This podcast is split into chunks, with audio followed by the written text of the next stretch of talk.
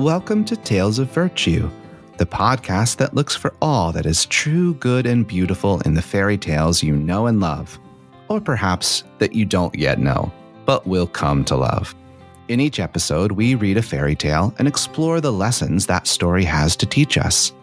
Along the way, you'll learn to be as resourceful as Hansel and Gretel, to be as kind as Cinderella, or like the Frog King, to never ever lose hope. Join us and listen in as we enjoy some of the most wonderful tales ever told and learn what they have to teach us today. In today's episode, we'll be reading the tale of the Frog King, or as it is sometimes called, Iron Henry. You'll learn why this story has two very different names later on. The tale of the Frog King has much to teach us. In this tale, we read about a princess who makes a promise that she isn't sure she really wants to keep. It is a story about faithfulness and keeping promises.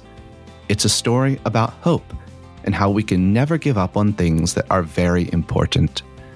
And it's a story about being a good friend to the people we love and care about. Now listen closely. The Frog King, or Iron Henry. In old times, when wishing still helped one, there lived a king whose daughters were all beautiful. But the youngest was so beautiful that the sun itself, which has seen so much, was astonished whenever it shone in her face. Close by the king's castle lay a great dark forest, and under an old lime tree in the forest was a well. And when the day was very warm, the king's child went out into the forest and sat down by the side of the cool fountain. And when she was dull, she took a golden ball and threw it up on high and caught it. And this ball was her favorite plaything.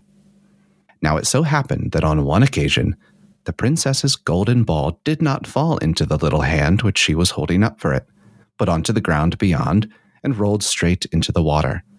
The king's daughter followed it with her eyes, but it vanished, and the well was so deep so deep that the bottom could not be seen. On this she began to cry, and cried louder and louder, and could not be comforted. And as she thus lamented, someone said to her, What ails thee, king's daughter? Thou weepest so that even a stone would show pity. She looked round to the side from whence the voice came, and saw a frog stretching forth its thick, ugly head from the water. Ah, old water splasher, is it thou? said she. I am weeping for my golden ball which has fallen into the well. Be quiet and do not weep, answered the frog. I can help thee. But what wilt thou give me if I bring thy plaything up again? Whatever thou wilt have, dear frog, said she. My clothes, my pearls and jewels, and even the golden crown which I am wearing. The frog answered, I do not care for thy clothes, thy pearls and jewels, or thy golden crown. But if thou wilt love me, and let me be thy companion and playfellow, and sit by thee at thy little table, and eat off thy little golden plate, and drink out of thy little cup, and sleep in thy little bed, if thou wilt promise me this, I will go down below and bring thee thy golden ball up again. Oh, yes, said she. I promise thee all thou wishest, if thou wilt but bring me my ball back again. She, however, thought, How the silly frog does talk! He lives in the water with the other frogs and croaks and can be no companion to any human being. But the frog, when he had received this promise, put his head into the water and sank down, and in a short while came swimming up again with the ball in his mouth and threw it on the grass. The king's daughter was delighted to see her pretty plaything once more and picked it up and ran away with it. Wait, wait, said the frog. Take me with thee. I can't run as thou canst. But what did it avail him to scream his croak croak after her as loudly as he could?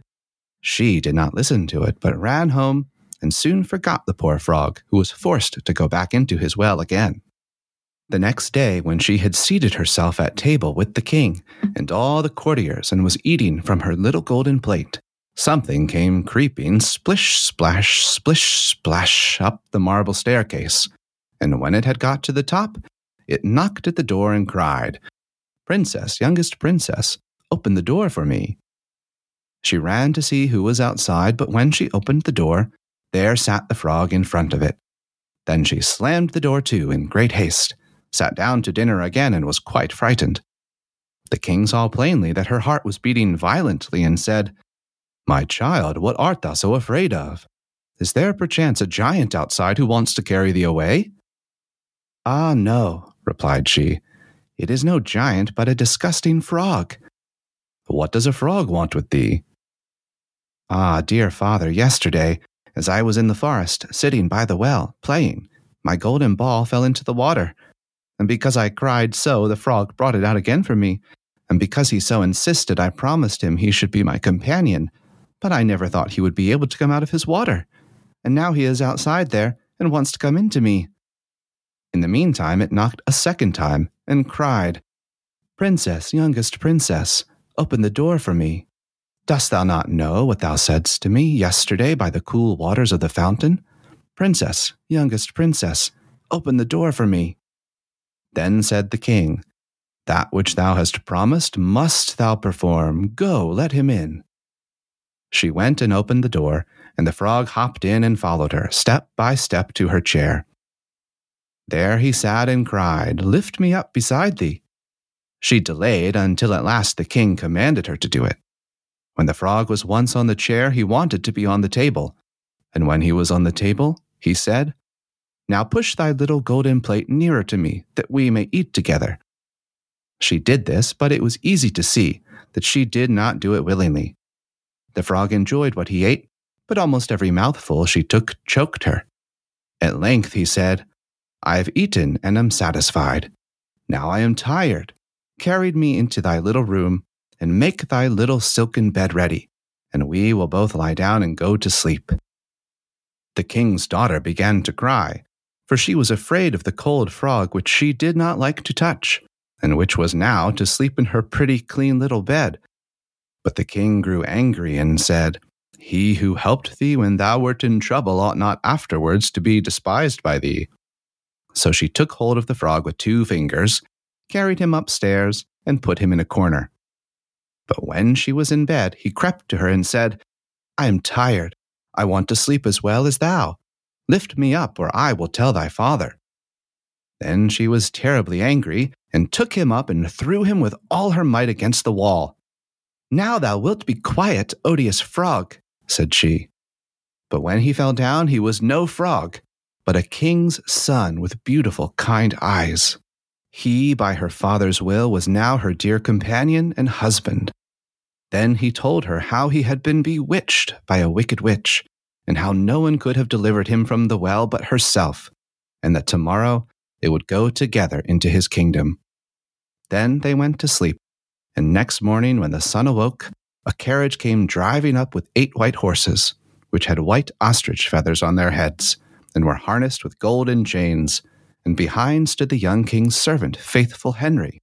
Faithful Henry had been so unhappy when his master was changed into a frog that he had caused three iron bands to be laid round his heart, lest it should burst with grief and sadness.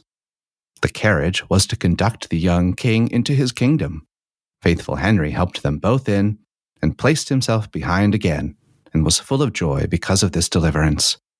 And when they had driven a part of the way, the king's son heard a cracking behind him as if something had broken. So he turned round and cried, Henry, the carriage is breaking. No, master, it is not the carriage. It is a band from my heart, which was put there in my great pain when you were a frog and imprisoned in the well. Again and once again, while they were on their way, something cracked, and each time the king's son thought the carriage was breaking. But it was only the bands which were springing from the heart of faithful Henry because his master was set free and was happy. So, what did you think? The Tale of the Frog King is a very wonderful story. What did you think about the princess? The princess helps us to understand just how important it is to keep a promise and to make sure that we really mean it when we tell someone that we're going to do something. The princess was so upset about her lost ball that she was willing to promise the frog whatever he wanted. Now, promising a frog that you will do anything might be a very silly thing to do, but she made the promise and she certainly should have kept it. The princess's father helps her to understand this and insists that she do everything that she had told the frog she would. we can learn a lesson from the princess who tried everything she could think of to get away from the frog. Remember what the king said You should not despise someone who has helped you in time of need. The princess may have been forced to keep her promise, but think of how much easier things would have gone if she had not been so afraid of giving the frog what he had asked for. Now that we mention the frog, what lesson is there to learn from him? We must never give up on the things that are most important. I don't know about you, but breaking the curse of a witch who had turned me into a frog would be pretty high up on my most important things to do list. The frog prince was fortunate to encounter the princess who would be able to help him. But since the princess was very stubborn and unkind to him at first, the frog prince needed to persevere in trying to get her to help him. He followed her back to her castle and used all his strength to get the princess to keep all the promises she had made to him about allowing him to be her companion and friend. If the frog prince had just given up the first time, the princess had run away from him, he would still be a frog swimming in a well. But he did not allow his disappointment to hold him back. He kept trying and was at long last able to break the curse. And finally, we come to the frog prince's friend, Iron Henry, the reason why our tale has two different names. Iron Henry is so interesting because he only appears in the story right at the very end but he teaches us perhaps the most important lesson of all to love our friends. You see, Henry had been so terribly sad about his friend, the prince, being cursed as a frog, that he needed to wrap his own heart with iron bars just to keep his heart from bursting with sorrow. True friends have empathy for each other, which means to feel what they feel. When our friends are sad, sometimes we are sad because we care about them and don't want them to feel that way. But it works the other way too. When our friends are happy, we should be happy too, because we should always want good things for our friends. When we love someone, we want them to be happy. Wonderfully, the Frog Prince's curse is broken by the princess, and Henry discovers that his friend the prince has returned to his normal life and will now be even more happy than he was before. When the prince was still a frog, Henry was worried that his heart would burst with sorrow. When the curse was broken, Henry's heart grew so full of happiness that it burst out of its cage. Henry was happy because his friend was happy. The tale of the Frog King, or Iron Henry, has so much to teach us. Have you ever had to keep a promise? Have you ever been happy for a friend? What other lessons could we learn from the characters in this story? Thank you so much for listening. We hope that you enjoyed today's episode.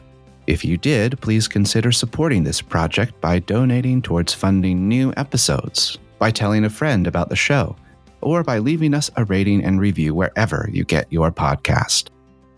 Tune in next time to hear another tale of virtue.